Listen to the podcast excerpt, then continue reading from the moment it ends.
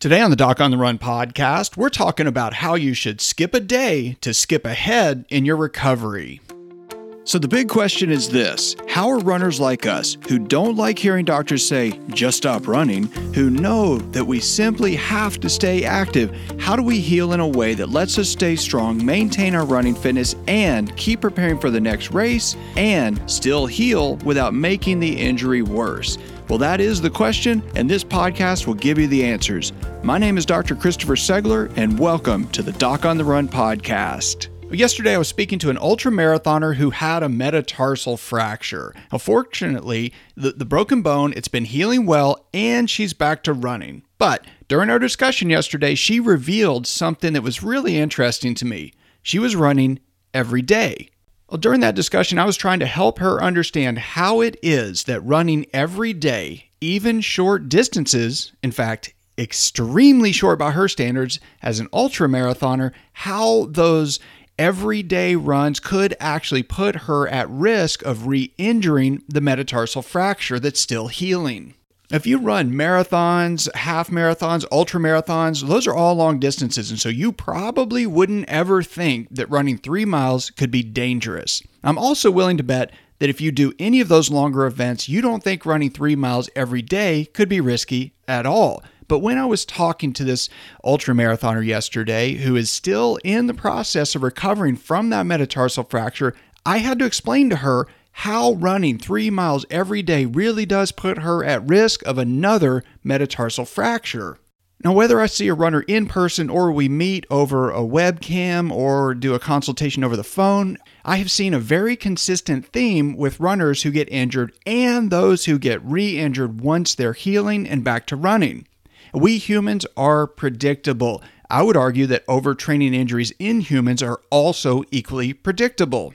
A lot of the trouble comes from our mindset and our perceptions about what is possible for us as highly trained, disciplined distance athletes. If you're used to running 20 miles every weekend and you're used to training for a 50K or 100 mile races, three miles is just never going to seem like a long distance in your brain.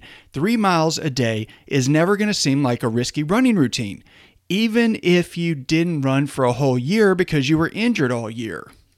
Now, think about this for a second. What if you had a friend who has been doing zero activity for the last 10 years? Imagine this is someone you care about who confides in you that they really want to lose some weight and they'd like to start running. Well, what do you think would happen if you told that person, that completely deconditioned, completely out of shape couch potato, to start out by running three miles a day, every day, seven days a week? Would you tell her that three miles is really not very far if she's never run at all? Would you advise her to never take a day off in that routine? Well, if she did do that routine and she ran three miles a day every day straight off the couch, would you be surprised if she got a metatarsal stress fracture? Me personally, I wouldn't be surprised at all. So instead of thinking about yourself as a highly trained endurance runner, think about one of your friends who is actually untrained and out of shape and unfit, maybe even unhealthy, because when you get an overtraining injury and you have had to use a cast or crutches or a fractured walking boot for a month or two, even though your brain tells you differently, you are that untrained, out of shape, and fully deconditioned couch potato. And when you're recovering from an overtraining injury, you are, through no actual fault of your own, you're sent into a spiral of atrophy that actually does change your ability to resist another overtraining injury. Of course, because our brains recognize our capacity to run very long distances with relative ease, we fail to recognize how badly deconditioned our bodies have become through that healing process. Now, for just a second, try to forget about the distance because I know you're probably still stuck on that idea that three miles couldn't possibly be risky for you. Instead, let's put it into a proper perspective and have you think about the last marathon training program you followed. You probably had some kind of tempo run, some kind of speed work, and some kind of long run every week. You probably also had very specific days where you were supposed to rest every week. Runners do not get stronger when they run. Runners get stronger when they recover after running. If you do not rest, if you do not properly recover between workouts, your risk of an overtraining injury skyrockets. So the training schedule that may have you running 60 to 100 miles a week might be appropriate, but it would only be appropriate if you have appropriate rest, you are in good shape, and when everything is working properly. But when your neuromuscular connections are all out of whack because you've been sitting still, you have disuse, osteopenia in your bones, and they are actually weaker because you haven't been applying forces to them regularly while you were on crutches. And your form, to put it simply, just totally sucks because you're deconditioned, you're uncoordinated, and because you haven't been running, then you will be at a much higher risk of loading forces in your feet, ankles, and legs in such a way as to actually increase what doctors and biomechanics experts refer to as peak forces, which can put you at the risk of an overtraining injury. When you run three miles at a slow pace because that's all you're capable of doing, think about what happens. You run slower than normal. Your foot strike pattern changes because you're running at a different pace, at a different cadence, and with an altered gait than your normal running biomechanics.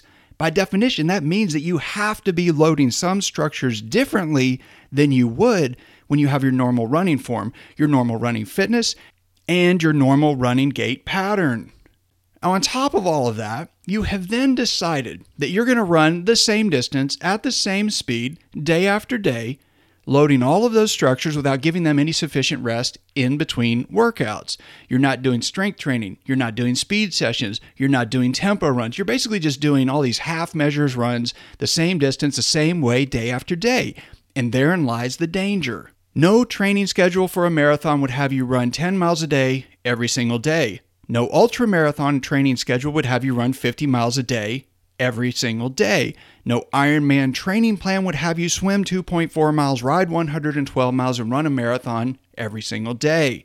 What you have to keep in perspective is that when you are recovering from a metatarsal stress fracture or any overtraining injury, you have to stagger the length and intensity of your workouts and make sure that you're getting proper rest of the tissues that get loaded during each of those specific types of runs, even if the runs are very, very short by your standards. So don't try to fool yourself. When you've been injured and you've been off running for weeks or months, you have to look at your actual training schedule with the same level of care and scrutiny you would apply to an out of shape friend who wants to start running and needs your guidance.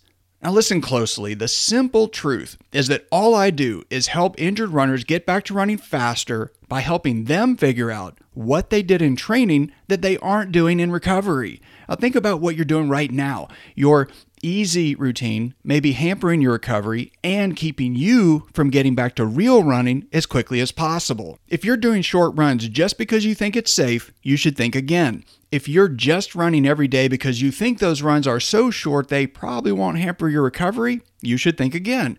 Think about the rest and recovery your body actually needs to continue to get better, stronger, and faster. You need days off, even if you're running short distances. So skip a day if you really want to skip ahead in your recovery. Before you go, I just want to mention one other thing. If you have an overtraining injury, if you think you have an overtraining injury, if you've been recovering from an injury, the most important thing you can do is track your pain.